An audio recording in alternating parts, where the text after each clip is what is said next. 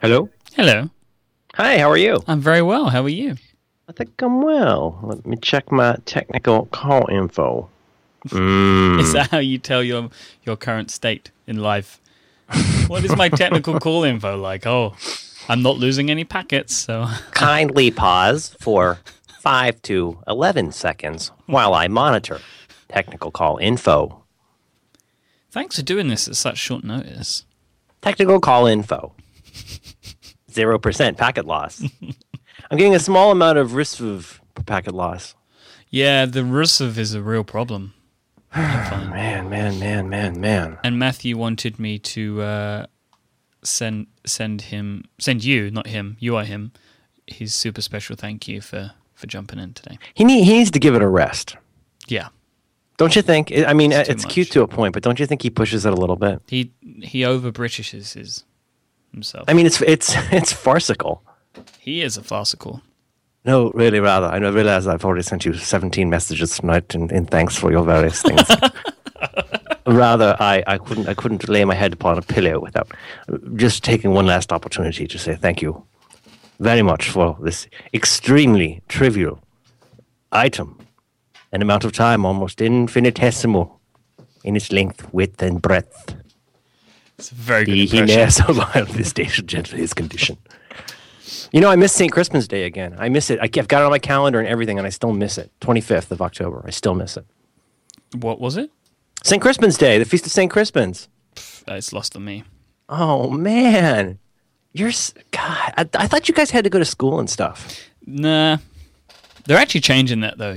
They're changing it the legal age, so you have to be in school until you're 18 now, like mandatory. And what's the drinking age? Uh, 18. Isn't that clever? Mm-hmm. this will only take a moment. Just just a few things quickly to review. Uh, you, you have to stay in the room for another month, and when you leave, you may drink. That's odd. That's no, that's that's good. But you they should teach you Henry V. There. You can That's- you can have sex at 16 though, so with anybody, apparently inclusive, all inclusive and that's re- regardless of peerage. or race. That's not about race. It's never about race. Oh my gosh! You know, it's this is the thing. It's the you know what we're not gonna. I, I don't want to make your show all about the differences, but it, it is still the more it's it's fractal. Hi, Michael. The more I learn about your crazy island, the more I realize it's just close enough to make me feel like a crazy person. The, I mean, the cultural, the cultural things. You know, I I thought you were talking about the volcano island. I'm I'm uh, I listen to every episode of this program because I like to keep up with what's happening in the various ecosystems. But uh, boy, you guys have uh, you guys have got some dangerous things going on. It's it's a whole thing. You guys have got you, you've got you've got a whole universe going on. I don't want to you know go outside the book here, but my goodness me, I can barely keep up. Now, who did that diagram of the of the volcano? Who did who did that? Uh, was that a, was that a built to purpose diagram or is that just a conceptual piece? All of our artwork is created by volcano art director David Young. My goodness, the posters are really stirring. The the movie poster is potentially one of the greatest things that's ever happened to my life.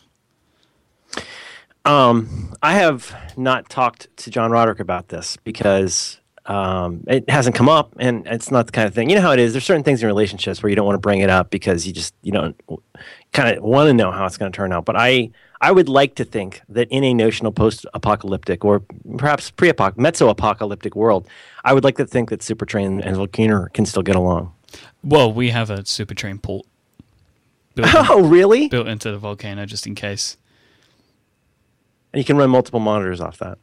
You can never be too. Uh, you should be permissive in what you accept and um, throw everyone else in a volcano. I think that was uh, Blaise Pascal said that. That's just- something you learn about in school, Mike. we just throw everyone in. You could skip most of the other plays, but you could at least go see the movie of Henry V. Will you do that for me? I can try. It's really good. There's a couple really good ones. That I would suggest the the easiest one to digest, of course, is uh, the Kenneth Branagh. You'll know him from Thor, Yes, he, and he also he's also director of other films. I'm familiar with the Braha. Do they actually understand each other in Scotland? They, they, they, they, there's not just, they're not just fronting, right? They actually do understand what one another are saying, right? Apparently, Yeah. I think so. Do you ever struggle with it? Yes. My my my younger brother goes to university and, and lives in the city of Glasgow, um, where the accent is at points unintelligible. Right. Um, there there is a there are, like many Scottish accents, there is a, a very fine line in Glasgow between delightful sounding accent and I honestly don't know what you're saying anymore. Is it like the United? I mean, my, my gut has always been that I don't know. It, it- I wonder if it's like the United States, where if you meet somebody from Atlanta, or you know, you meet somebody from you know Charlton, like you'll Charleston, Charlton. That's not a city. Uh, you, if you meet somebody from one of the major cities in the American South, they will have a lovely regional accent that you can understand. But sometimes people from a little further off the highway, it's very. Is it like that? Is it uh, people from the country in Scotland? Is it harder to understand? Are there Uh, regional? Are there regional accents? Yeah, there are, which is interesting. I, I've never um, parlayed with anybody from uh, the the countryside, the Scottish countryside, the moors.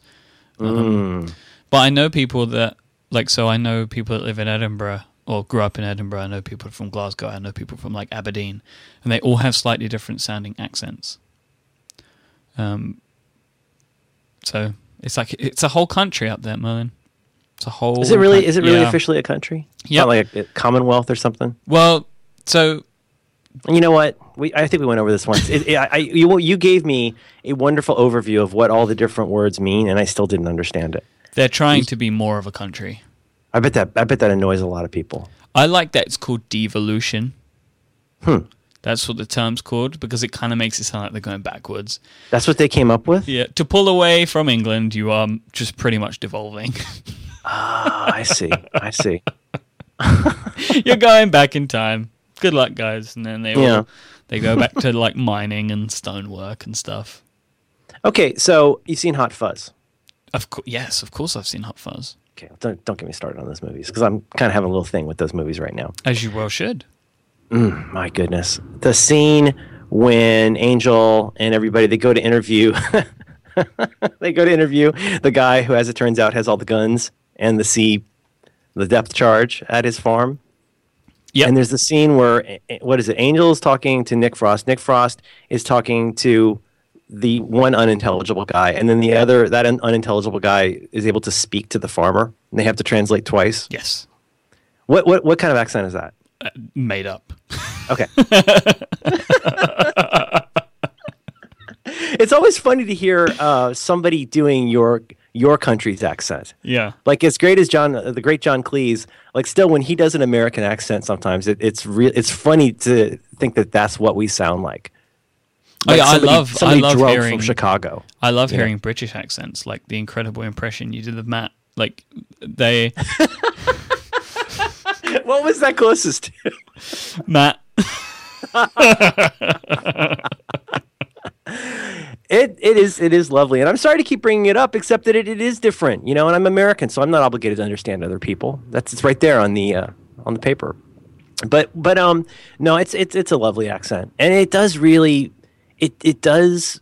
It, it, has a kind of built-in status to it. When people speak Yeah. to you in an English accent, I think you take them more seriously. Well, you know, I believe that all of my success is derived from the fact that I'm a British man in an American person's world. Mm. And you're taller than you seem too. I am.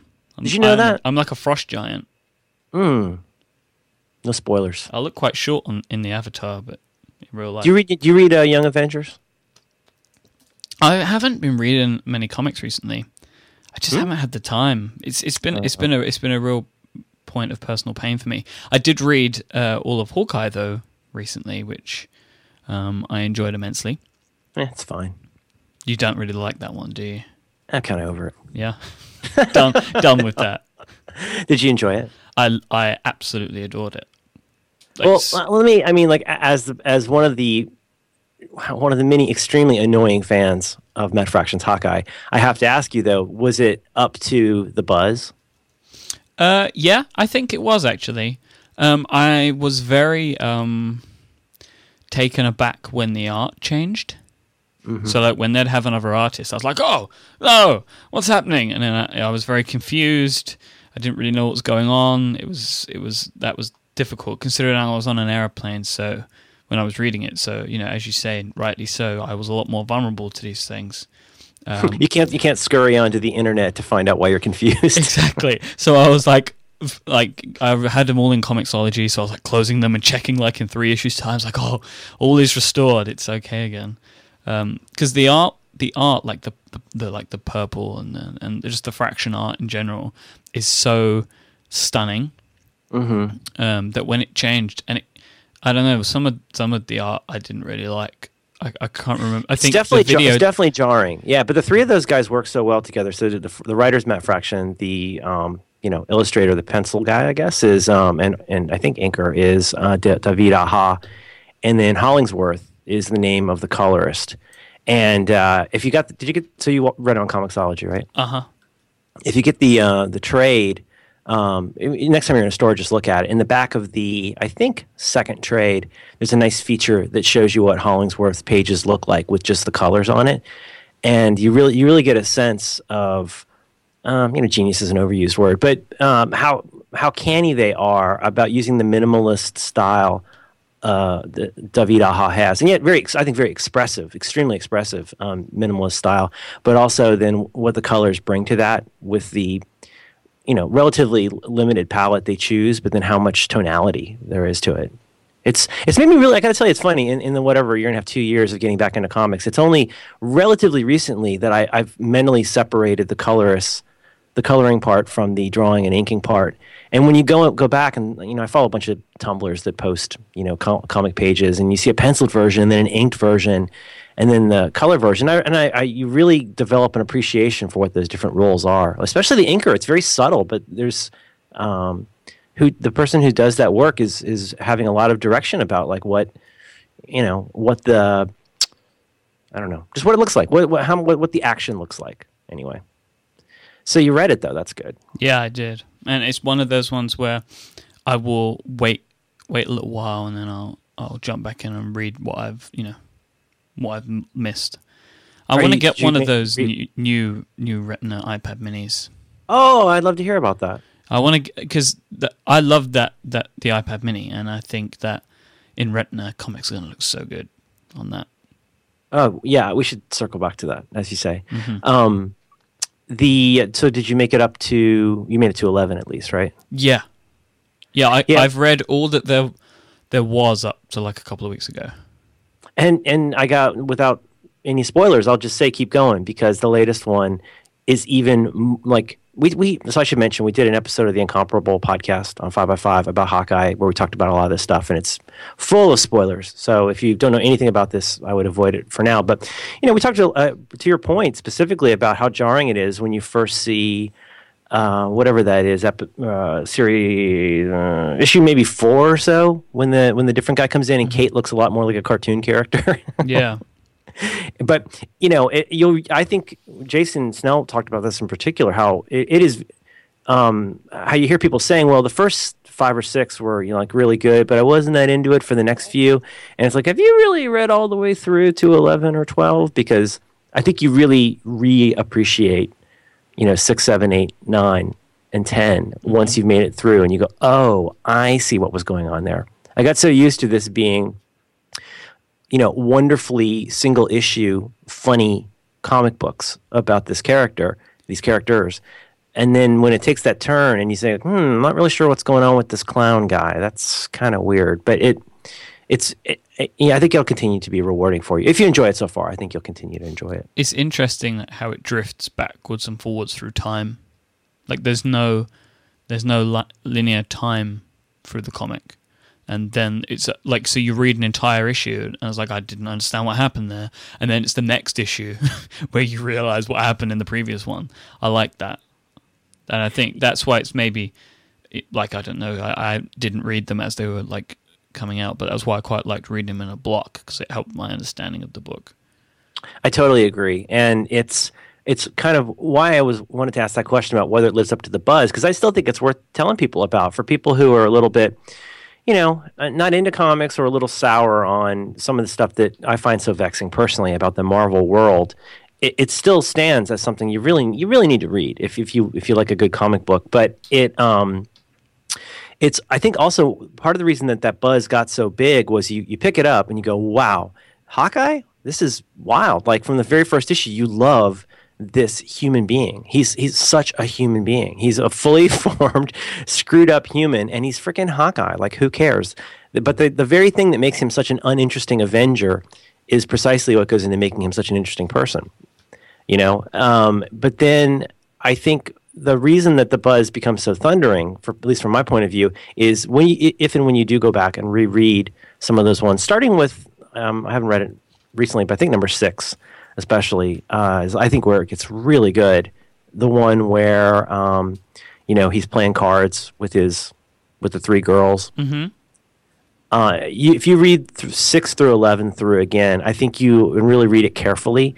It's a, you will not believe how much you didn't catch the first time around. It's at least in my case, and with the other co-hosts on the Incomparable was the same thing. Like I didn't even realize that these things were happening at the same time, because now again, unlike a lot of comics, Fraction is not going out of his way. He's not even he's not even barely trying to tell you like what the chronology is, except for maybe something. You know, there's that one that the, the crazy one with um, trying to set up his laser disc, where you get a, a hint for what time something is happening.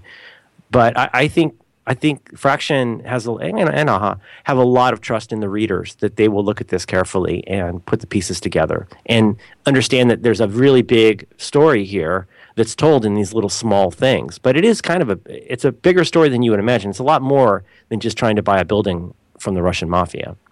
It's not like a superhero superhero comic in any way, really, and that's No. why I think people that might, maybe don't even really like comics might enjoy it because it's just like a fun story.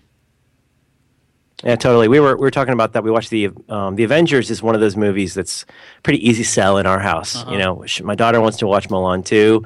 I want to watch X Men First Class. We have to find something in between. And you know, the, Avengers it's really long, and we tend to skip the middle part where they're bickering, even though it's got some great parts. But we watch the beginning, we watch the end.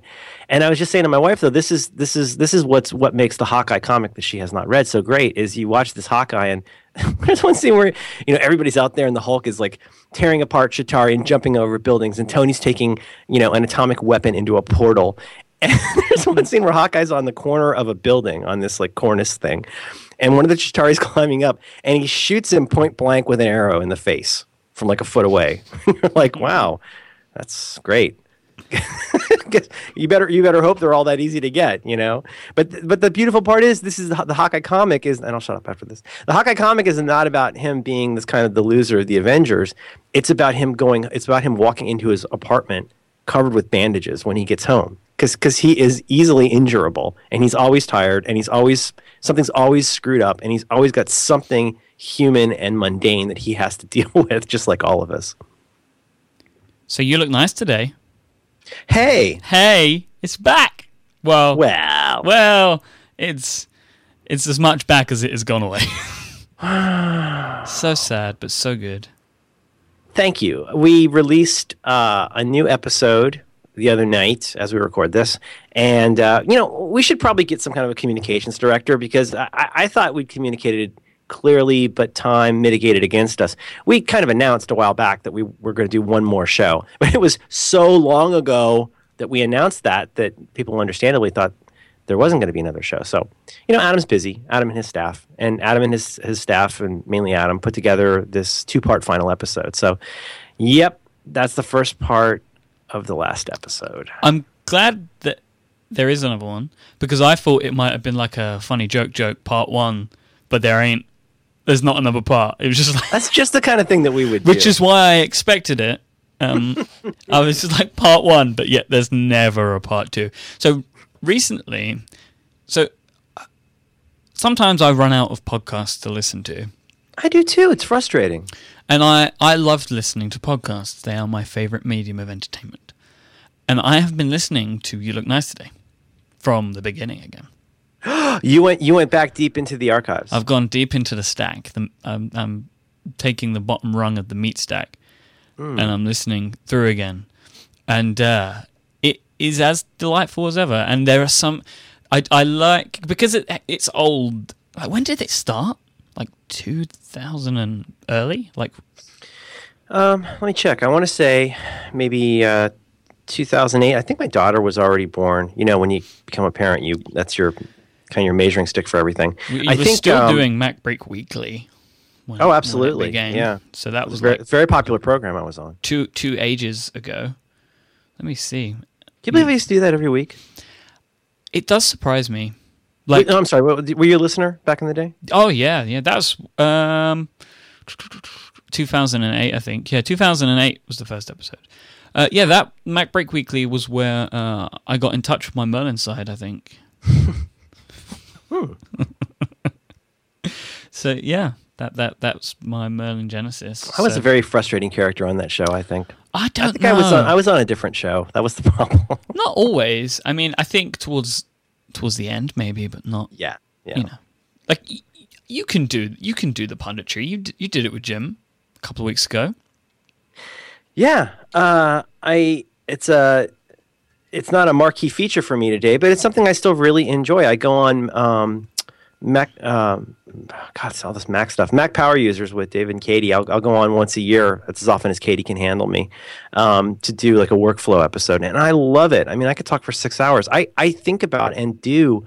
I do stuff. I'm doing stuff with my Mac right now. I mean, like I do stuff with my Mac all the time. I really love by and large, love the Apple platform, but I'm not primarily in it because I like computers. That's that's I don't that might sound like a silly obvious thing, but I don't think computers are interesting. I really really don't. That's and I've never found computers on their own interesting. So as soon as people I adore and people whose podcasts I listen to literally every week, as soon as they start going into Haswell chips, my eyes just glaze over because I understand that will have an impact uh, at some point. It's just that I I could give a flying fig about like what the timetables and clock speeds and I- I'm not trying to be reductive, but that's just not for me.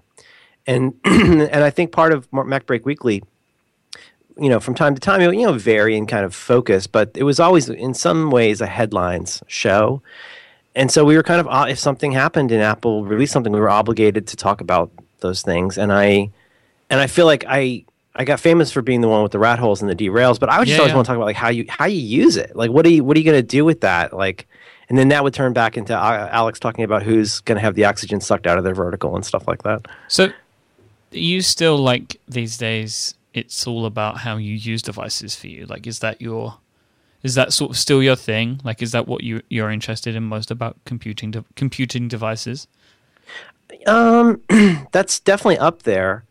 It's definitely up there. I mean, part of it is, and, and let me just say, I love the guys on that show. I'm, I'm, I'm being silly, but I mean, I really, especially when I came back after being away for a while, I thought Alex had really come into his game on there. I thought he was really good. He seemed more focused uh, than he'd been before, and I thought he, I thought it was really good. And Leo's, you know, just been the best to me. Um, but I guess you know if you, if if if we put it as these two poles where there's technology as a thing over here where there are things like ecosystems and clock speeds and then over here there's this question of like so how does that change what I do uh, of those two poles I'm definitely over in the direction of you know how how you use it over sort of what it is when it's coming out how much it will cost and then what that means for Android because I don't. I mean, it's so difficult to express the opinion of null.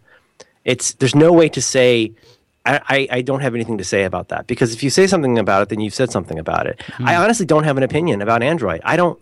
I, it's it's it's almost like I wish there was a I wish there were a better word than atheism, because atheism has come to mean atheism in the sense of the word means that you know you're not a theist. You're you don't believe in God. But today it, it represents a kind of advocacy and you know it's it's like the way my wife was raised in her house they i guess yeah sure we're atheists whatever but we also don't believe in potted plants or we don't worship stouffer's dinners like it's not material it's it's not that i'm against it or for it or anything it's just it's not germane in that domain of my life which makes me feel like an outcast sometimes because I really like this MacBook Air that I'm using. I really like. I got a 5S, and I really like it. Um, parts of it, but you know, I have to say the exception to that. I'm not sure if I'm answering your question, but is listening to John Siracusa, who to this day, I think John Siracusa is such a model because he doesn't have a dog in the fight. As much as you might think, like he's interested in these Apple things, John just knows a lot of facts about the world and synthesizes them quicker than almost anybody. And that's what makes him great. It's John doesn't say whether he thinks he's right or not. John says what's true. And then if it's something where there's some dispute over whether it's true, as we learned in that wonderful episode of the talk show about gaming devices, he will make a very compelling and sane case for why things are the way they are or, that things are the way they are. And I kind of wish there were more of that.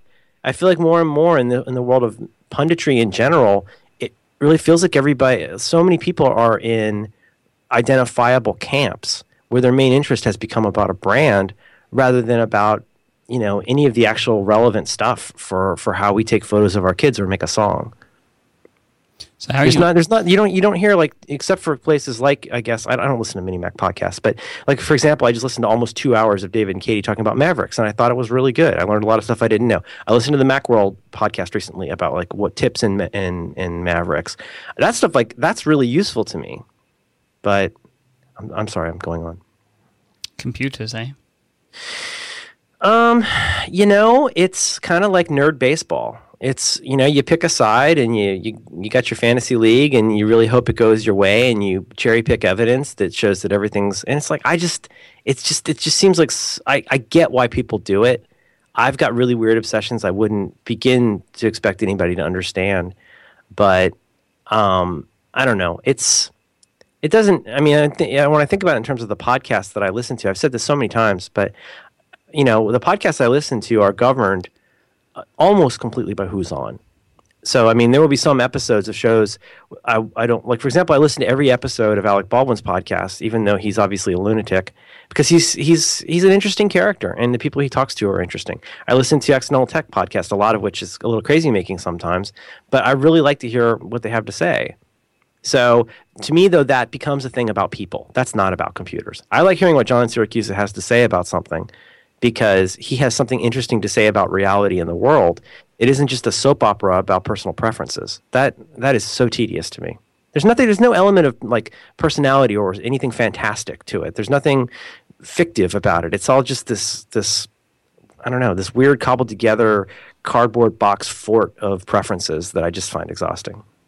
You didn't really ask me that, did you? I I have other things I can ask you, but I probably should tell people about some stuff that I like. I'd enjoy that. That's probably a good idea at this time. I'll let you know if I think it's a good product or not, or if it fits my Apple camp. I, I think that's a euphemism. Uh. This this episode is brought to you by the fine folks over at Squarespace, who are the all-in-one platform. Here we go. They make. they are the all in one platform that make it fast and easy to create your own professional website, online portfolio. Maybe you want to make a blog or a store online or a site for your business. They do it all for a free trial and 10% off your first purchase. Go to squarespace.com and use the offer code TALLYHO11. That's T A L L Y H O and the number's 1 1. So I think that, you know, if you listen to podcasts that either myself or Mr. Man are on, you know that we love Squarespace. And some of the reasons that we love Squarespace is because they make it really, really easy for you to just quickly set up an account and you can choose a beautiful template, an award winning, beautiful template that feature responsive web design right out of the box. And you've got a website. That's it. And then let's say that you want to make it and craft the website, and make it your own, make it your home. You can very easily, using their WYSIWYG page building tools, you can drag and drop elements into the page little blocks that they call them, and you can create your own pages. Maybe you want to change fonts and you want to see how they're going to look in real time in your browser. Well, you can do all of that. You can tweak the colors of your site. You can change the widths, the sidebars, and the content views by dragging and dropping some sliders. Let's say you want to throw some images on your website. Well, you can drag and drop them from your desktop to your web browser. I love Squarespace for things like that because I wouldn't know how to do any of that I didn't make websites in the early 2000s or in the late 2000s or anything like that. So Squarespace gives me all the tools that I need to create a beautiful looking website every time. They also have a fantastic support team. They have a 24 hour, seven day a week support team who are there. They have over 70 employees dedicated to customer support to make sure that you're going to get any help that you need. You can easily connect Twitter, Facebook, LinkedIn, Pinterest, Instagram, Google, and many more web and social services so you can push your content out to those services, but also bring some content in. Maybe you want to set up a gallery of your Instagram pictures where you can do all of that really easily. It's all built in. So Squarespace have also recently added e-commerce to their platform. So if you want to set up a shop and sell physical or digital goods, you can do that in just a few minutes. There's so much more I could tell you, but I think the best way that you can learn what Squarespace has to offer you when you're looking at building your next web project is to go and sign up for a free trial. Squarespace plans start at just $8 a month, but you can get that free trial by going to squarespace.com. And when you decide to sign up, with Squarespace, make sure you use the offer code TALLYHO10. That's going to get you 10% off your first purchase. It also helps show your support for Bionic and all of 5x5. Thanks so much to Squarespace for their support and for giving you everything that you need to create an exceptional website. Ding! Ding! And uh, did you see their uh, blog post about the new analytics stuff? I saw it in Twitter, but I've not read it yet. But I'll make sure it goes in the show notes today. Yeah, I, I actually I follow their blog, and it's it's amazing as a fan and user of Squarespace how much stuff they're always adding, like actual you know um, user facing features, let alone all the down and dirty stuff. Yeah, but they've they've recently updated not just the way analytics are presented, but the way that they're tracked. So I mean, some of some of the features that you would normally get from something like Google Analytics is getting closer now in Squarespace, which is I think it's great. I think it goes right to their core competency, which is taking all this stuff that you could get in a million other places, but having a, a really tight version of it that is already built in. You don't need to update, you don't need to fiddle. It's, it's a terrific service. Squarespace. Squarespace. You made some songs for them once. I did. I did. I made some songs with many, many, many, many singings. So, as a listener of this show, you will have noticed that I've been trying to make a song for our movie. Mm-hmm. Confidential at best, right? so, I mean, I don't know if how this comes across, but we do actually have a 29 page screenplay that has been written. Like, I don't know if people think that that's a joke. Like, we have had that. Joe Steele, which sounds like a joke name, but he's an actual listener. He has he has written a 29 page screenplay, which I have horrifically not yet read. Um, I'm waiting for sort of the right mood to strike me because I feel like I, have read uh, two pages of it that he sent initially, and they were incredible. Um, and I have another 27 to go now. It's a he has crafted a beautiful and elaborate world, and I am trying to petition Matt to allow me to get a cast together and record it. Uh, so, because I think really that, that we're on something big. I mean, oh, there's no, there's no question about it. I mean, it's you know, first of all, he's he's pretty busy, and I, I bet you could get a lot past him at this point. That's true. Actually, he might not even notice. So, he's pretty. He's pretty alert for an entrepreneur. But having said that, I, I think he's got a lot of balls in the air, or English balls in the air. I think you could probably, for something that's that important, you know, I think he'll overlook it if he sees that that wave of interest in seeing that this this could bring this very important work to market. I don't think he's going to stand in the way. Do you think people have noticed that Matt's not on this episode? No. Okay. I don't think people know. I think, well, you've got the little the thing at the beginning, so I guess people will know what the show is. But I'm sometimes I uh, I had a funny uh, off just off topic this morning. Like I, I I I use Instacast, and I'm usually in my downloaded episodes playlist, and for some reason, whenever all the new podcasts are done, it starts playing something very old. And it's usually the, the, exact same thing that I then pause and then and for some reason it keeps playing this one "You Look Nice Today" episode. So like like I don't I'm sometimes not aware when, when a show goes from one thing to another. I don't know if you, you know you now you've got listeners that are they're they're pretty bright folks I'm sure. Yeah. If they know what's good for them, you know, they'll. Uh, now let me ask you this: Are you going to do this? Now, for example, a lot of folks may not know. Turns out for example, Jesus Christ Superstar, it started as an album and then became a musical. Sir Andrew originally did it, I believe, as an album. Hmm.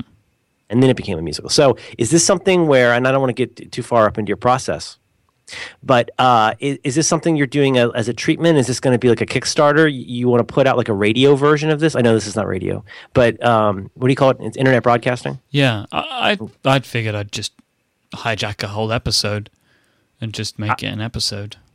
I uh, I think it's a terrific idea. And if you don't invite me, I'll be kind of bummed. Oh, you will definitely be cast a role.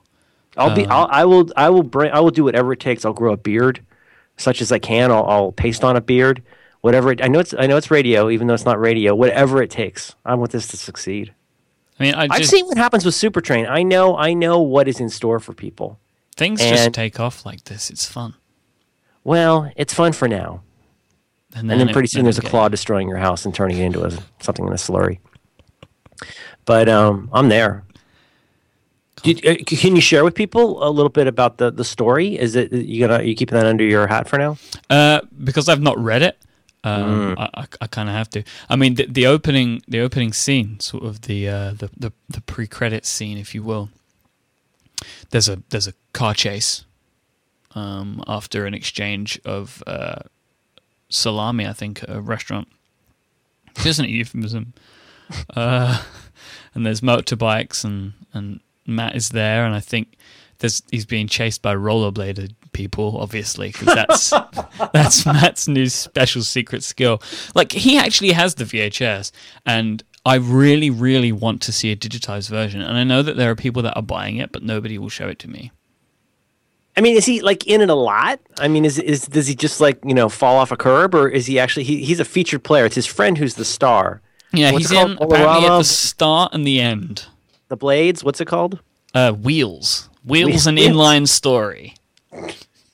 Wheels colon. the more what I love about working with Matt is there is more and more in his life that happens, uh, and the more and more I learn about him, the more and more his life doesn't possibly seem to be real, but it all is. He's like, we were sitting at breakfast during XOXO time and this was when he he first mentioned the fact that one he was a rollerblader as a kid to the point where he was actually like really good at it and then mentioned that he was in a, a movie and i was like mm, oh, whatever. I love you matt but you weren't in a rollerblading movie. And then it comes up that he actually was in a rollerblading movie Yeah, it sounds like I mean, there's so much stuff in Matt's life that we're only really just seeing glimpses, but it all feels like uh, uh, so much of Matt's life sounds like a cover story for somebody who's in witness protection, and they were in a hurry. all right, all right, you're uh, uh, obviously you're, you got thin bones. Uh, you were uh, in, inline skating. What? Yes, that's uh, you're uh, you're in a movie. Eh, it doesn't add up. he is a, an ex- he's an extremely interesting character who provides me with an unending source of entertainment. Yeah. Witness protection. it's important to have this. I just sent you a link to um, a movie from 1986 called. Are you aware of the movie called Rollerblade? no, I can't believe how I'm not aware of it. Looking at these images, Yeah, it's kind of like pro wrestling. Um, it's I don't know. It's like the the Wicker Man meets a shopping center. I don't know. It's got you got like these kind of gothic looking nun people, and it's kind of sexy, and it looks kind of like a music video, and uh, they roller skate around. this actually does look like something that Matt would dream of. this is like totally in in his wheelhouse. Well, you got enough homework as it is. You got you have to read a screenplay. You've got to watch Henry V. You've got to reread Hawkeye. I don't want to give you any more homework, but I, I don't even know Rollerblade. That uh, you know what? I'm gonna you know I'm gonna write that down. I'll put that on. Check the Roku tonight. I wonder if Rollerblade is out there. It's from 1986. I remember seeing it in college, and I was really high. Yeah, I can imagine that this movie would actually do that to you. Mm-hmm. Like you know, you just you just start off and everything's okay, and, and then you know you're seeing like fluffy elephants in the corner and stuff. Yes. Well, the only other thing about Matt is it's in some ways it reminds me a little bit of John Roderick, where honestly, um, we do this podcast called Roderick on the Line, and every week I'm staggered. Pretty much, pretty much every week I'm staggered by something, some story that John has, that's that's probably not made up. Like I, I, I, I, I still can't believe the stuff that he has done, and, and that he still somehow remembers. Your your show has taken a really interesting turn Yes. now that now that John is running for political office. I'm listening. Like I am enjoying the show as much as I always was, but it's it's changed. It's like it's John's talking about the mayor. And the the mayor like a couple of weeks before he was like punching out a guy who wouldn't let him in backstage in a party at a rock concert. And now he's like so I was talking to the mayor and the mayor was telling me this and and this is the inner workings of the Seattle political regime. It's very he's such an interesting character. He he, he is and I, I don't I don't think about this really, except in a moment like this. But it seems like we'll go through like these sort of phases. And one phase fairly recently is don't know, just been talking about his life mm. in this way that I, would never heard him talk about his life before in the whatever 10 years I've known him.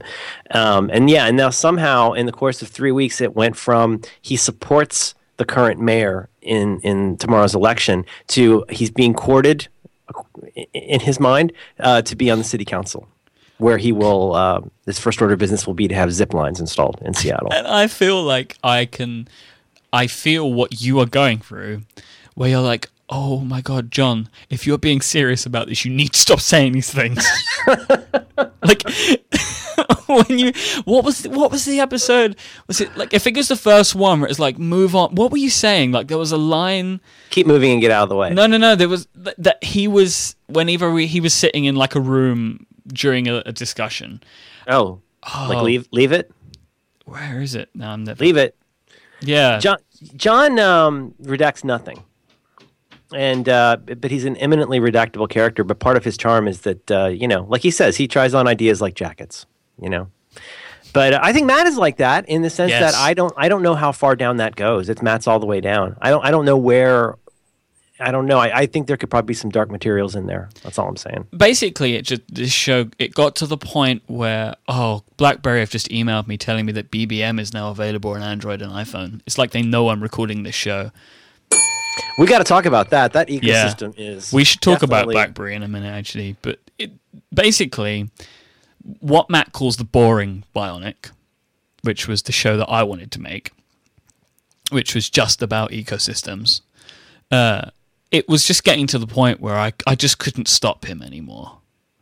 Like, you know, the, the, the joke of the no, no, Matt, no, no mm-hmm. was originally very serious. Me asking and basically begging him to stop talking about sexy cruises before the sponsor breaks. Uh, and and then it just got to the point where I was like, look, I'm I might as well just go with this. And since then, I mean, the show has just been a success we get complaints, as you can imagine. You know, there are people like, why don't you talk about Android anymore? Or like, you know, people email Dan and they're like, this show is bringing down the network, which I'm kind of proud about. Every show is bringing down the network. That's why they're there. Comics bring down the network. Uh, I like both basis. shows. I mean, I th- I think I started listening as you and I got to be better pals. Um, I was discovering the. I think check here. 35 podcasts that you do. Yeah. And uh, I was sort of picking and choosing ones to listen to. You've got one about pens, you've got one about mm-hmm. pen holders, mm-hmm. you've got one about pen holder cleaners. You've got one about pen holder uh, cleaner uh, service agencies. That's all in the I, pen stable of shows of which I, which was acquired by Dan Benjamin. Bringing the uh, network down. um, but yeah, I started listening to this, and uh, yeah, as I've said before, the United Queen- Queendom episode was one that I really feel like you guys started to, to turn a, a really weird corner, blind corner. But no, I, I, you know, the thing is, though, I, I enjoy your discussion. I, I miss it a little bit. I, like the, um, I, I like the fact that, um, to just to go back to my own pointless rant from a while ago, uh, you know, it was it was refreshing to hear somebody, and we talked about this when Matt was on Back to Work, but the idea of being a Mac. F- like a Mac user and maybe even a Mac enthusiast, but somebody who's also still interested in what else is going on yeah. out there. Like Matt is a lot more open about how he feels about that stuff than me. Like, you know, sometimes I have to remind him that he is like insulting friends when he goes off. But like I as I'm sure a lot of people, you know, not everyone because there are a bunch of people that still do it. I, I kind of find some of some of the Apple based stuff quite sickening, like the, the the way that people report about Apple. A, a lot of the blogs as well, like Apple blogs, who will pander to Apple to hopefully get a seat at the mythical round table, you know.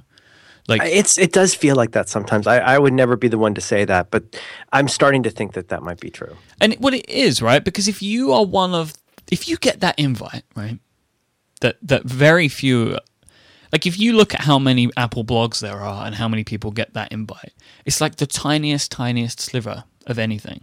And if mm-hmm. you can get that, because it is ever changing, you know, blogs fall away because they dared to steal a phone, um, and others, you know, come into the light because they are favorable. Then you know Well, that, that's just that's just poor behavior, though. Yeah. I mean, I that's, mean, that was, that's, you that know, was that was crummy. that a was crummy ridiculous. But then you get like you know, there's people saying now that apparently like The Verge gets invited but doesn't get a device to take away. And MacWorld doesn't. So MacWorld gets to go to the events, but they don't get the devices to take away. So there's like this weird. It's like. It's, I imagine it's like a, like a satanic ritual of some kind, like maybe the choosing of the Pope or something. I don't think Mm-hmm. the choosing of the Pope is satanic. I just want to make I'm putting a line between those two things. I don't need more It's, email. it's never about Satanism. No, it's never, never, not once about Satanism. Like you know, What, they, Ma- they throw listen, names what Mike is and- saying is that regardless of how many people in the Vatican or who work in the Roman Catholic Church, regardless of how many of those people are, let's be honest, inevitably outed as Satanists, Mm-hmm. it is not in any way to say that that is a basic tentpole of the Catholic faith. I don't think you're saying that at all. I am not saying that at all. Like No. not even the smallest bit. even inside of a religion with, with so many strange rituals as a part of literally every every weekly service mike is not saying that that has anything to do with the occult So BlackBerry. Uh, have you seen what happened today to BlackBerry? yes i heard you on the news and i saw it on the google news that i i inadvisably glanced at yes it sounds like they've got it sounds like they got fun their next round of I want to use the phrase bridge funding. That used to be a code word back in the day for like we're barely alive. Well, but that's what they're, it is. Is it, well, their stay alive money was a contingent upon getting rid of the head dude.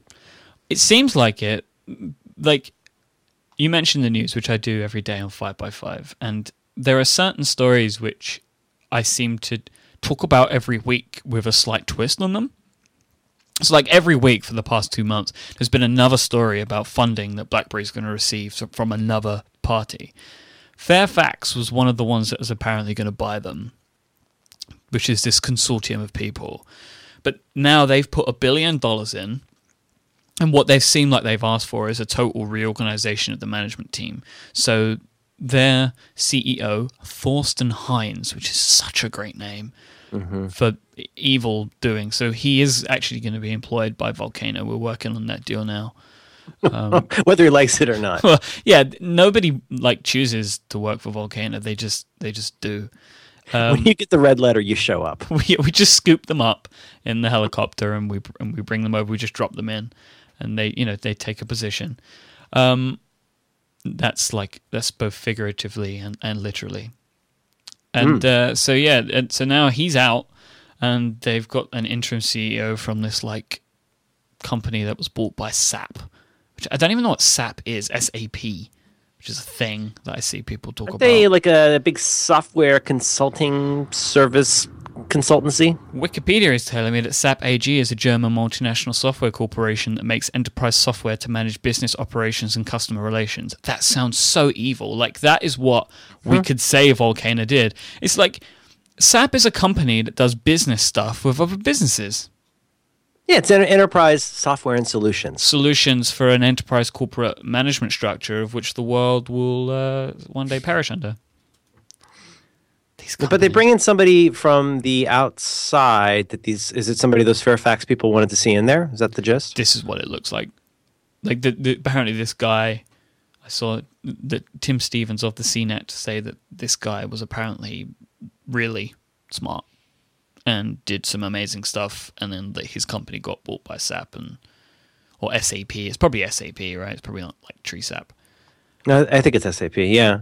So yeah, it's, apparently it's, it's hard to under. It's I mean like I'm I'm so far an outsider on these things. It's hard to to understand um, you know what a successful outcome looks like. But it's got to be tough for a company like that that's based on enterprise sales. I mean their their their company's not going to make a lot of money if they get a kiosk at the mall. They they really need to be selling very very large amounts of stuff to people. And I'm just I'm not. I guess I don't know. I guess I'm just not sure what what. What what is the there for, for BlackBerry right now? I is it that is it still the handsets? Because it seems like people kind of got okay with the uh, non-BlackBerry devices uh, within the last couple of years. That, and that happened like it felt like overnight. It went from you I have to have my BlackBerry because of the keyboard to wasn't that wasn't I mean wasn't the Yeah. BBM and the keyboard wasn't that kind of the two big things for BlackBerry? Yeah, but now they have the the blessing of slow moving corporations, right? That's what's kind of keeping them in business. So you've got these massive, massive companies of which I work for one, you know, in my day mm-hmm. job, like a massive multinational, and we're on BlackBerry. But I mean, I'm sure that companies, these massive companies, are looking at what's happening and are now looking for solutions to move away. So th- that's what will eventually kill them, but it's going to take a little while because these companies move so slowly mm-hmm. because they're so large. And, you know, and imagine a company of this size, like millions of not millions, thousands and hundreds of thousands of employees around the world, right? Like all of the big companies that use BlackBerry are like this. They have to find another system to move on to. So just changing that over is going to take a lot of time. But if I was like a CTO of a big corp- com- like corporation, I wouldn't hedge my bets on sticking with BlackBerry. And that's what I think will eventually kill them. Is all of these companies will start looking away. And there's this whole like um, B BYDO stuff, which is bring your own device, and there are a lot of companies that are setting I up. bet I bet IT departments hate that. Yeah, I mean, because That must be that must be a nightmare to administer. I mean, between Sarbanes Oxley and security, security, it just it must be a nightmare to try and get compliance uh, that's up to the standards. So a lot uh, of companies that that use that that have stringent security and use the BYDO stuff, you will use an application to get to your email. Like you wouldn't put your corporate email through the Apple Mail. You would have to open the company application, which will have 25 layers of security that you have to enter, um, and then you would get to your email. That's how that stuff works. Right. Well, my exposure to enterprise software is, uh, I'm happy to say, very, very limited. But um, it's, it's, I don't know. I've had my, my viewpoint into that. I have to say again, I, I don't know anything about this stuff of any consequence. But I've worked on, uh, I've done project management on uh, user experience projects for very, very large applications. Uh, so I got to see a little bit of that and what it's like to try and get different business business units working together on Yeah. anything. I mean, even with the nicest, smartest people in the world and the best technology, it's just very, very hard to run a company. I, I, I mean, the one that sticks out in my mind, as a, just as a side note, was this project for a very large company doing a single sign-on for their intranet, and it was one of the most. It was so amazing to watch because if you say to anybody in the world, um, okay, we have this project over the next two years. We're going to have single sign-on for the intranet. And anybody in the, you know, anybody who's not familiar with that stuff will go, "Are you kidding me? It's going to take you. It's going to take you like, how could it possibly take you more than a month to have single sign-on for the intranet? Like, you just make a page, you put these fields on it, right? And, and certainly that certainly makes sense. That part of it is not the hard part. The hard part is like, where is all that data stored? Uh, you know, the examples of you know things like the is the information for what time the company picnic is on Friday or Saturday is does that have the same timeout as your incredibly sensitive health records or your 401k that's all in different silos. It's it's surprisingly difficult to do something even as seemingly simple as single sign on so I got a lot of respect for people in enterprise anything when I saw that because I realized that it's not just that people are stupid. It's just that that's like really complicated series of businesses that have to work together but you know, my other personal viewpoint into this was when I, I bought some licensed some enterprise software to use for a CRM for a year, and uh, I, I walked away with it with a very strong feeling that people mainly buy this because it doesn't break. They they don't buy this because it's great. They don't buy it. They they buy it. I mean, I, you know, I think you could say to, to Microsoft's credit or ill, for years their stuff was easy to buy and difficult to stop using. And to me, that's the, the heart of enterprise software or enterprise any, anything is that you want something that is very e- as easy as possible to administer, that's robust, that doesn't break. If you're outsourcing this to another group, you want it to be something that's broad enough to cover all the needs of all these people and be administ- administrable within your resources and, and so forth. So that's why, to me, I don't really quite understand where BlackBerry is going because there isn't their main value proposition that they They're like you, everybody in your company is going to get one of these. There's just this one, not one, but a series of contracts that are going to cover all of this stuff. We have they probably have an interface for dealing with the the billing on all of this, and you can provision these phones within these rules. And isn't that kind of their main deal? It isn't like I say, it's not like having a kiosk at the mall.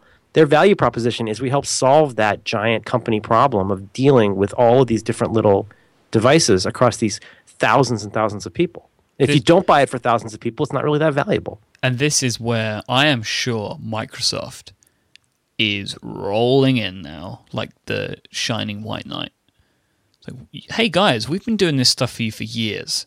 Well, we have these. You, you may have now. heard of us. uh, we we just provide all of your software. You know, all of your computers run on our platform. They're just going to roll in and take it all.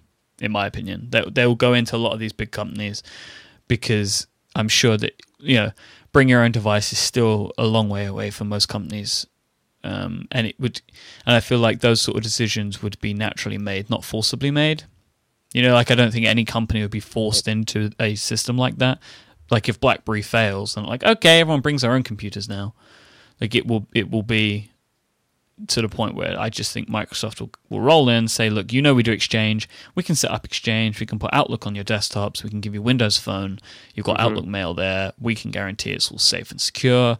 Then they'll, I would not be surprised to start seeing keyboard Windows phones and then, yeah, job's done. Who would make those, do you think? I think mm, if they can't get HTC to do it, then they would do it themselves.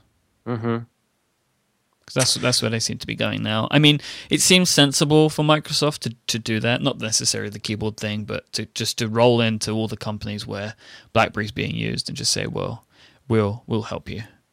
Or maybe I'm dumb, but it seems like a no-brainer for Google, or at least for the Google of a few years ago that was more interested in that business stuff.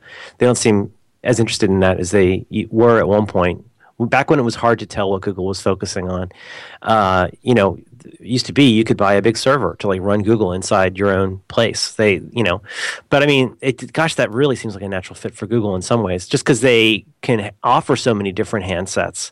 I, I, I don't know. I don't know anything. Like I say, I don't know anything about this stuff, but I'm very sympathetic to somebody whose job it is to run an IT department or do IS and, and have to, I mean, you know, ha- having to deal with people bringing in their own handset. I just, I can't even imagine and then having to here's the thing it's like having to support it. It's one thing to say you can come in here and use the wireless and that's like an okay loophole versus like this is the device that you're going to use that, that we can know with confidence that all of our data has integrity and that we have the ability i mean and you know i, I I'll just make it my continual refrain. I don't know a lot about Sarbanes-Oxley uh, com- and compliance stuff, but I'm given to believe that's a pretty huge deal, data retention and stuff like that. And yep. what I do know is all my friends who do want to use their own device also want to use their own apps.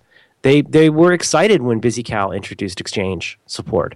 They will, to the extent possible, try to figure out how to get something into the Mail app on on their iPhone it's you know it's a it's the thin thin end of the wedge into something much bigger that I think is probably pretty harrowing to IT departments. Don't, don't you think? Oh, for sure. I mean, a lot of those programs would have to be opt in, and then there would have to be some sort of devices still offered. Because what if somebody doesn't have one? Then what do you do? like, right. what if like Marjorie, who works in accounting and has worked for the company for forty five years, she's now being told she needs to bring her own smartphone to work and the only devices she knows how to use are the ones that the work trained her on 20 years ago. You know, like she right. Knows, like, can, can, she still use her Samsung flip phone from yeah, a few years ago? Exactly. Like, yeah. my mother uses uh, Windows XP at her, at her workplace. But if I was to sit her down in front of a Windows machine anywhere outside of her workplace, she wouldn't know what to do. She's like, I click here and I click here and I click here to get to the thing that I need. Anything else, and I have no idea what's going on. Very interesting. You know, I, I don't think this is just an Apple thing. I think it's an everybody thing. But you know, it's um, just as a consumer uh, of these items, you know, it's it's it is perhaps telling that there are outside of an Apple store and not outside of the Windows, you know, stores or whatever. They have Windows stores, don't they? Yeah. Don't they have Microsoft stores? But I mean, it's think about this. I mean, think about like how excited you get to know that there's going to be a new version of, like, for example, I noticed Remote updated today on iPhone, and it's oh. a hmm. lot nicer. It's iOS 7, you know, looking, and I found it to be very I just really quickly just you know noticed that it updated and hit it and it worked great. I'm excited about that because that's an app that I use and I've been looking forward to seeing some improvement in that application for quite a long time. But I mean, I wonder how many people really feel that way about the software and the devices that they use at work. I bet there are far more people who want to throw it out the window and get something different that suits their needs. But then extending that to like an IT department, I mean, like, you know, I I am more than happy to go out and buy a new version of an application on the App Store because it's extremely personal on every level. It's like maybe it's a one person development shop. It's definitely me, a one person user. I pay $1.99. I'm very happy to have this this yeah. new thing. Um, and that, and again, I just cannot stress that enough. That is a personal relationship, even though that person doesn't know who I am. That's that is personal. I'm excited. I got to do that. I think, I think that is a laudable goal for any company, any enterprise, whatever it is you make, to want to have, which is like people look forward to spending money on what you do, and without even knowing that many details about it, have a lot of trust um, in your company to fulfill what your expectations are, regardless of what those expectations are. So make fun of Apple all you want, but that's something a lot of us dopes have about Apple is that we trust their taste. And by and large, we trust their judgment.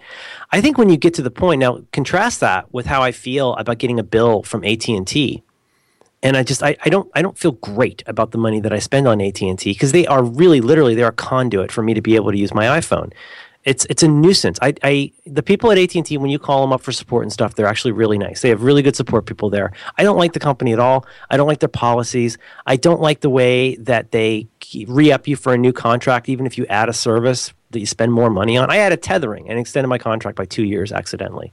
That kind of thing, or like, like cable companies. When you get to the point where people see you as something they have to put up with in order to do their work, you're not in nearly as good of a, of a position as somebody who's really looking forward to even accepting the risk of using this new product. Like, think about like when iPhones came out and people were so excited. I mean, S- Scott Bourne had a freaking show about it before the iPhone even had a name. People were really excited. Yep. I'm not saying everybody can be Apple, but in the case of BlackBerry, or I sometimes in my head I wonder a little bit about what's going on with Adobe. I don't know that many people that are that excited to buy a new copy of Photoshop.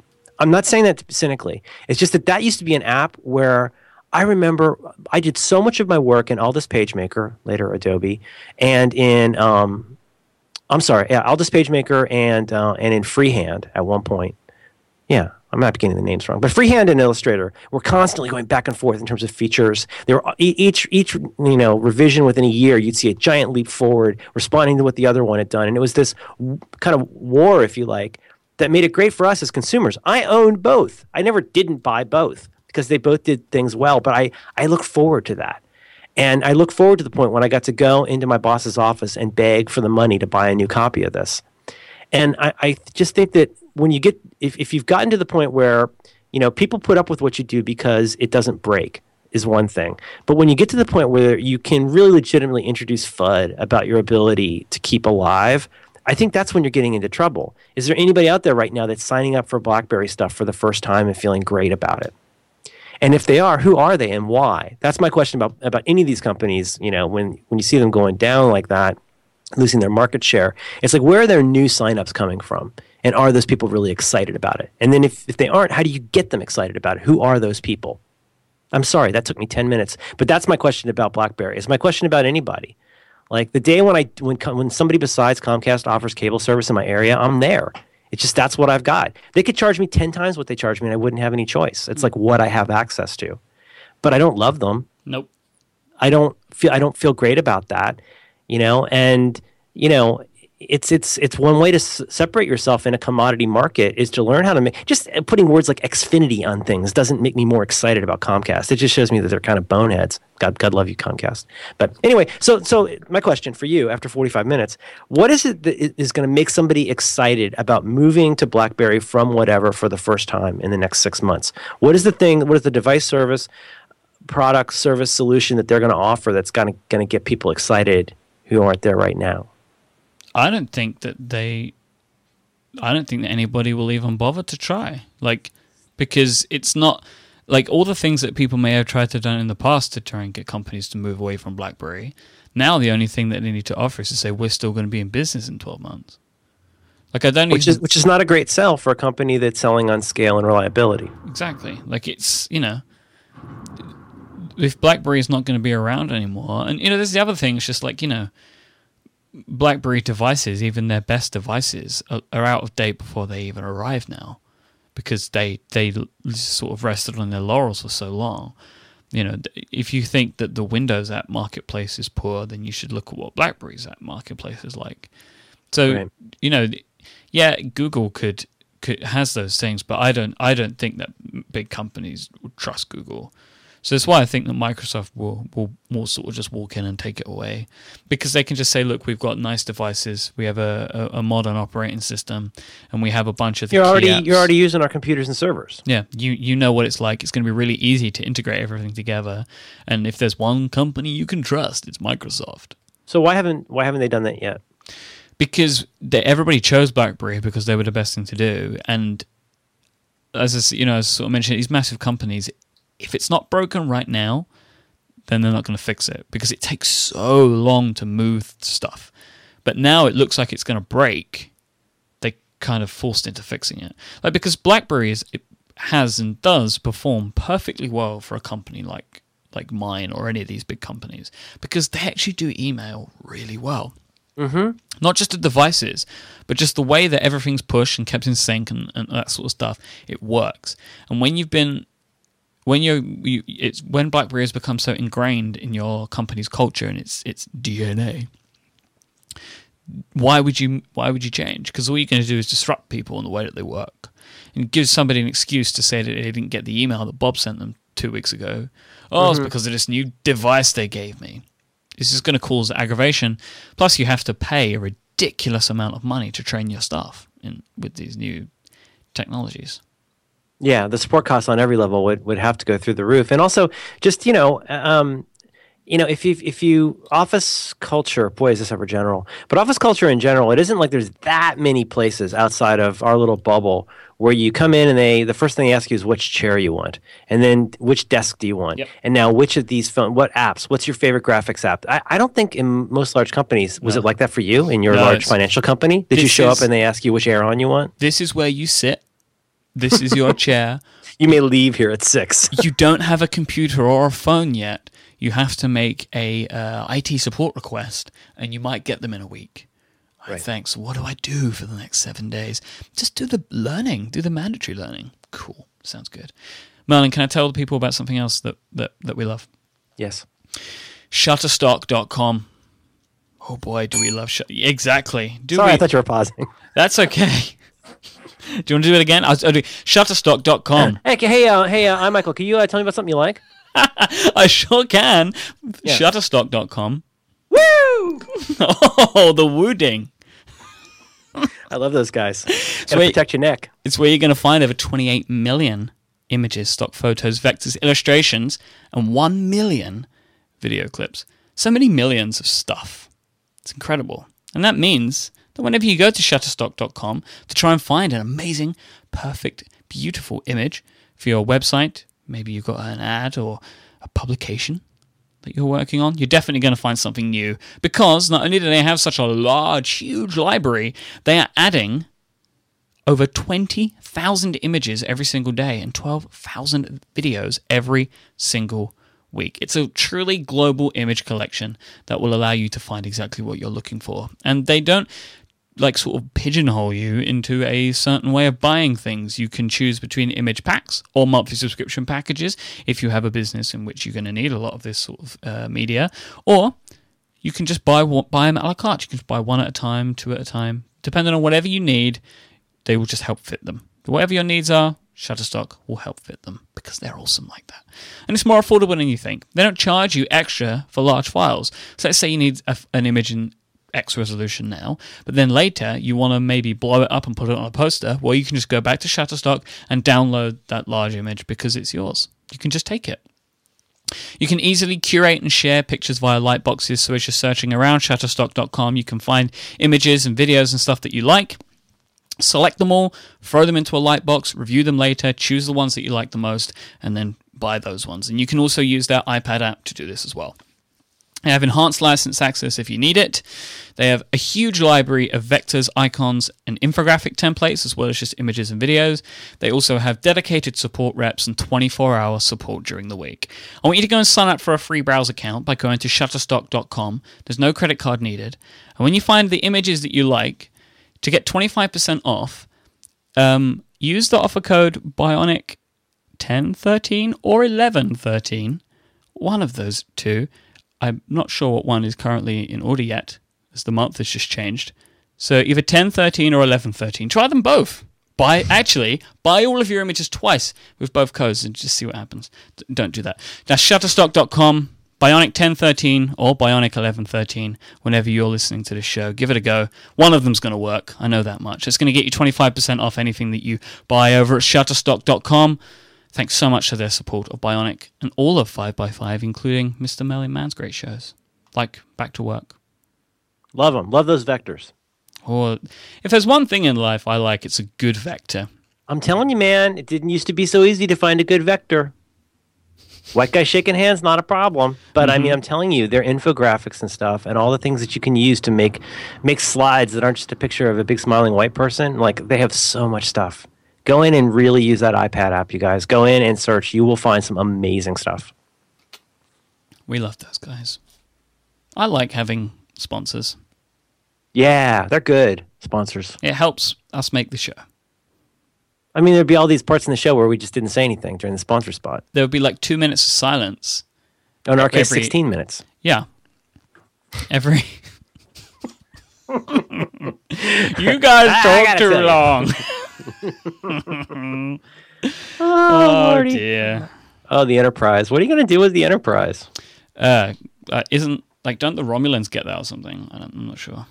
Yeah, I don't Huh. really know about Star Trek. me neither. It's I know I know I know Kobayashi Maru, and, and that's pretty much it. I know the new movies. I like those. Um, and you know, I tangentially knew who Khan was. Um, spoilers. fake it. I, I totally fake it. Yeah, and I'm like, oh, like you know, I turn turn to to my special lady, and I'm like, oh, well, you know who that is, right? Uh, I've literally no idea what I'm talking about, but I forgot Simon Pegg was in those movies until the other day. that was what kind of re- those those movies really helped him make him such a mega superstar. Was that right? Yeah, I mean, like he had like the he because then once he was in Star Trek, I think he was in Mission Impossible, and he's in Star Trek Two. Like the guy is all over the place now, which is awesome. Oh my gosh, yes. Our uh, mutual friend Moises, who has connections in the industry, um, I don't know how he managed this, but I'm very grateful to him. He got me um, an advanced Blu-ray copy of yes, I, I saw this. of the film of The World's End. And brother, is it ever fun? You are gonna love this. It's it's great because of course the film is just amazing. Yep. Um, the the making of is fantastic. They've got I mean, there's just so many great. They've got one feature that's just 15 minutes long called Signs and Omens, and it's just showing you stuff you probably didn't catch about that there was a sign or omen of something that was going to happen in the movie, which they do in all their movies. You know, you'll hear things. There's so many things where there'll be a line you don't think about twice until you realize, oh, that's actually about that guy getting his head blown off. You know, an hour from now. Really, really enjoyable. So, I mean, I'm sure that you're incredibly excited for the Edgar Wright Ant Man film. Um, I guess I now the thing is, yes, yes, yes, yes. Although I got, you know, my friend Rob, Rob Corddry was was uh, I think it's too late now. He was really trying to socialize the idea that he should be the villain in that, which I don't know what the villain would be, but I'm just saying Rob Corddry is the leader. Could be pretty great. He's got the head for it. But um, I, I think that's probably too late now. I'm very excited about it just because I uh, I think I've seen most of his movies now. I finally watched Scott Pilgrim a week or so ago. Oh yeah, what did you think? I thought it was really good. I mean, I don't know the comic at all. Yeah, see, you Are should. you a comic? That, that that comic? That's one of those ones. It's like the Watchmen or like Watchmen, right? It's where it's got like it's it's like really uh, enthusiastic fans, right? uh, Scott Pilgrim is my favorite comic of all time. Huh? And it is it's black and white, right? Yeah, they've got color editions now that they're releasing. So Abortions. I think they're I think they're up to Oh, they're up to oh what do you need a 3D Mona Lisa? I I love love Scott Pilgrim. Like it's one of the things in my life, like the you know, um, I'm trying to think what to say. Entertainment medium, because you know the, the books and the movie. It's just one of those things that I consider to be one of the most important things that I've read in my life. I just love, I love it. I just love it. I adore it. Um, and it was such a shame that the movie didn't do very well. It Um, didn't. No, it was it was really poorly marketed. Like to watch the advertisements, commercials, I believe you, you may call them. Um, it didn't make any sense what the film was about. Like it just didn't make any sense. So you end up mostly then with disappointed nerds. Yeah. Well, because it would nobody went to see it. Oh, it's boy, the production values are just off the charts. That Yeah. guy, I just I have so much respect for that guy. This is this is uh, like me in comics, right? Like I've just thrown myself into everything from space through the world's end uh, in the last few months. Uh, you know, thank, thankfully, I must say, thanks to my, my friends suggesting things. Like I'd never, I'd never even heard of Spaced, and then Dan Moren, you know, is is a big advocate for Spaced, and I, I just I can't believe I never, I can't believe I, I, I, I guess I watched Shaun of the Dead, and it didn't like Hawkeye. It, you really do have to watch those movies several times. I think you're going to be surprised with The World's End, unless you've been. Um, have you been watching it? I've I've saw it in, in the cinema when it came So you out. haven't been uh, doing the giant Chinese subtitles. Uh uh no. Okay, good, good. Don't do that. But um, it's boy, there are there's you can watch this movie so many times, and I think it's part of it comes out of obviously he's a kind of he's a very very visual guy. He's a comic nerd, and when you re- look at those wonderful, so for each one of the movies, um, that, you know he he and Simon Pegg do together. They put out an interactive PDF you can download that has tons of like the whole script in it, plus lots of Edgar Wright's amazing drawings where you know if you ever wonder how he makes how he's how he thinks about those train spotting looking like fast sequences like you can see how he does it almost like a mind map on the page. Have you ever looked at those Myke? I have, yeah. aren't they amazing? Eh, they're eh, like uh, eh, his his style so creative. Like his style is a, he makes movies that are comic books. Like that's what he makes. His movies are comic books the way that they are shot. Like just it's like panel panel panel then and like every every everything spread. in it is there for a reason yep I can also recommend, as long as I'm recommending my favorite podcast, there's another episode of The Incomparable about the Cornetto Three Flavors trilogy that came out a few weeks ago that I thought was fantastic and spaced. They mentioned in brief. But um, if you've been enjoying Shaun of the Dead, Hot Fuzz, World's End, um, definitely go give that a listen. Um, I, yeah, you know, it's, it's funny. Like, it's the kind of movie where you could watch and go, wow, that was really enjoyable. And what a great script. And that was a fun twist. But you know, like the genre films that it is paying, I won't say parodying, paying tribute to. I mean, because they obviously love cop movies.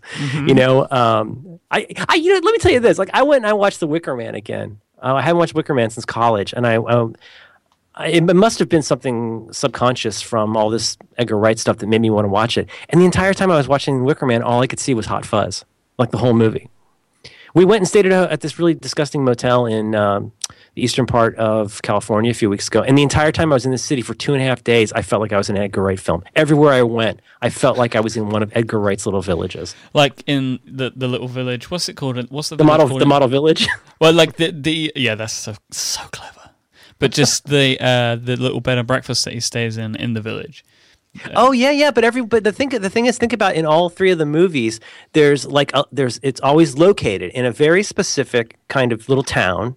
Mm-hmm. wh- That has lots of pubs in it usually, and where people in it where something is not quite adding up, and with Yeah. the populace, and that is so in my wheelhouse, Myke. Like, That's very much everywhere like, I go. it's very much like lots of places in Britain.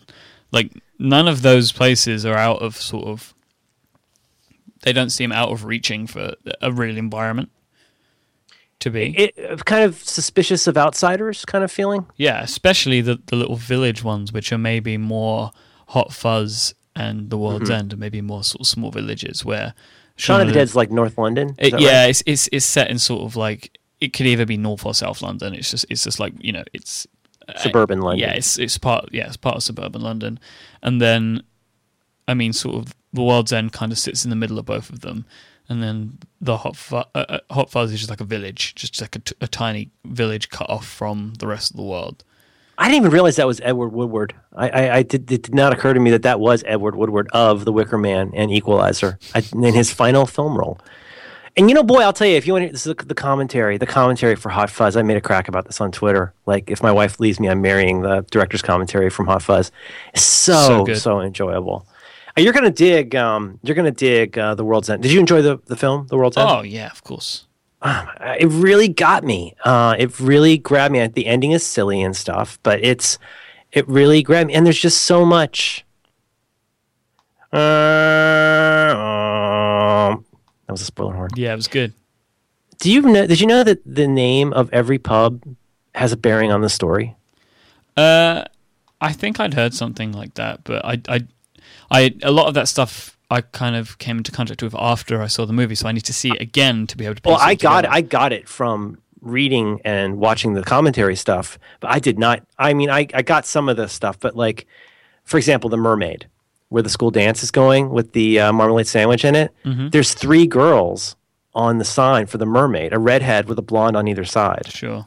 The crossed hands, where they have the altercation in the famous altercation in the bathroom, they cross hands with the blanks when they're fighting them. the uh, the trusty servant is the one where they meet Professor Green, and he has to pick up the phone and talk to his boss about so good. the network. Every one, I, obviously, you get the world's end. It's so obvious, you know, so obvious that you know, Yeah. and yet you don't really get it because it is actually literally the world's end. See, this is this is We're what here, we're here to get annihilated. Yes, you are actually here to get annihilated. this is what makes his movies cult classics because they are intended in their creation to be infinitely watchable. So that so they're kind of like surreptitiously made to be cult classics from the moment of which they're incept like sort of conceived. Like that is what I love probably the most about about these movies. Is like the way that they are created, they are created in such a way that you need to watch them over and over again to even just begin begin to fully appreciate them. to fully appreciate them. But here's here's the art, and this is again, I'll go back to Hawkeye on this one.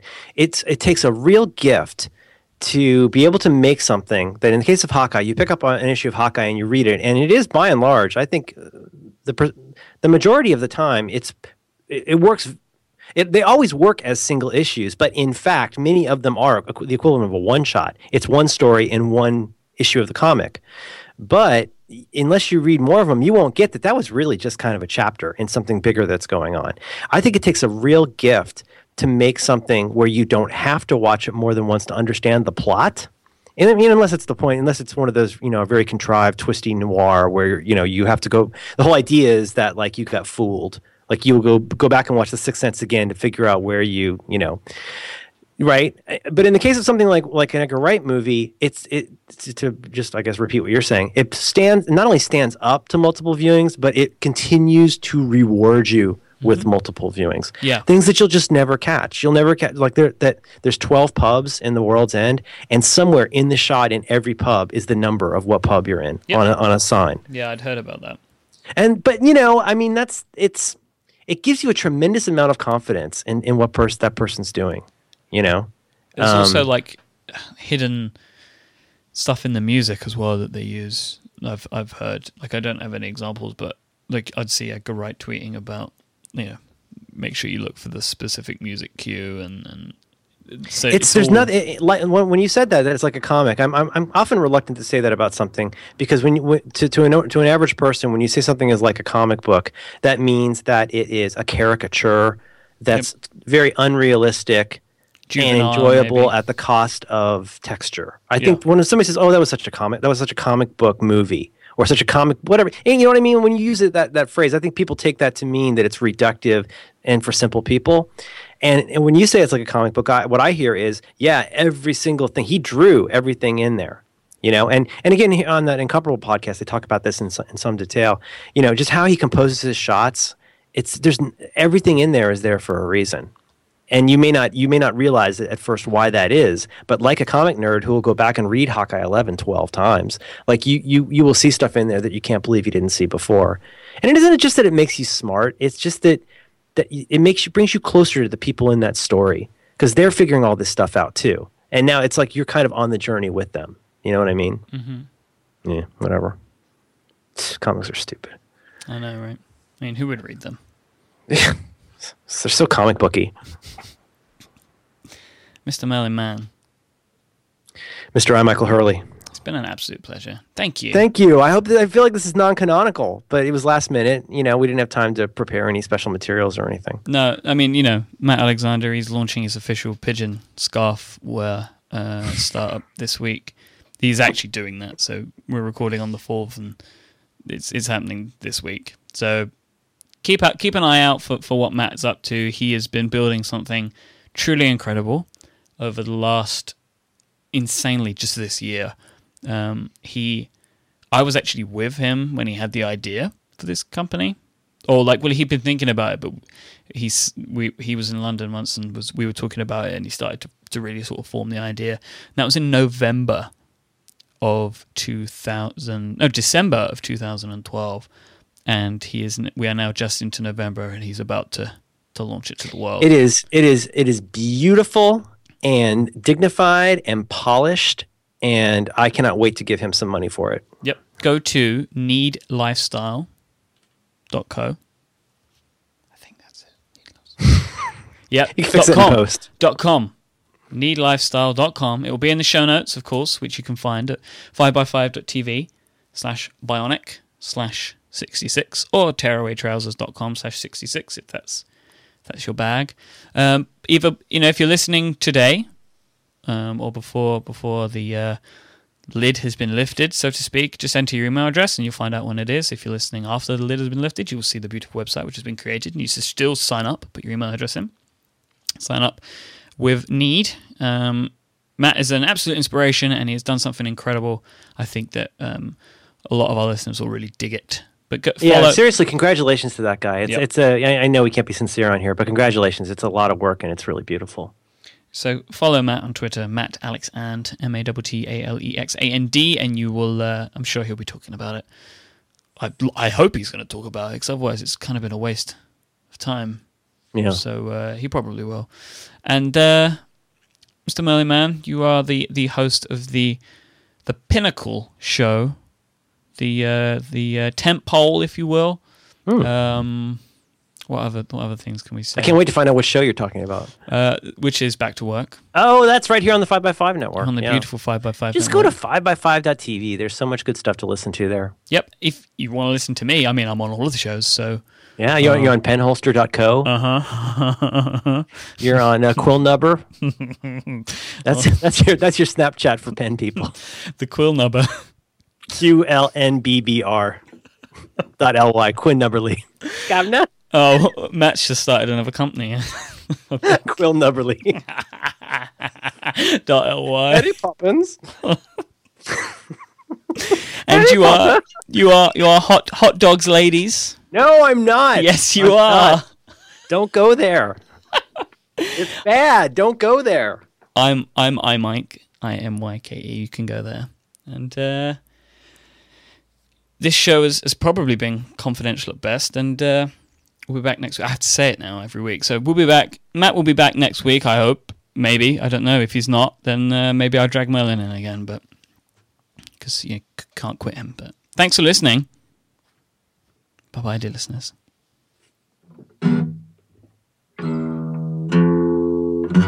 See. Confidential. It's confidential. Hmm, I got to work on it. It's a good start. No, it's not. Um, uh, I'll, I'll, I got to really work on it.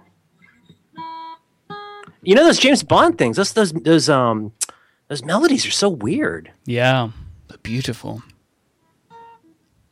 This is like the traditional bionic after the goodbye part that we're doing right now. This is where the wheels really fall off. I think that's copyright James Barry. James Barry, Jim Barry, John Barry. Who's the guy that did Peter Pan? Who am I thinking of? Captain Hook. I really need to put new strings on this. I could do a song from uh, World's End.